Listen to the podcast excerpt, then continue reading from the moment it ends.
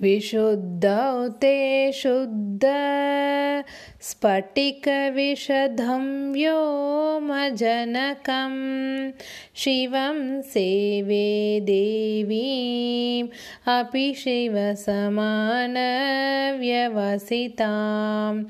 ययोः कान्त्या यान्त्याः शशिकिरणसारूप्यसरणे विदूतान्तद्वान्ता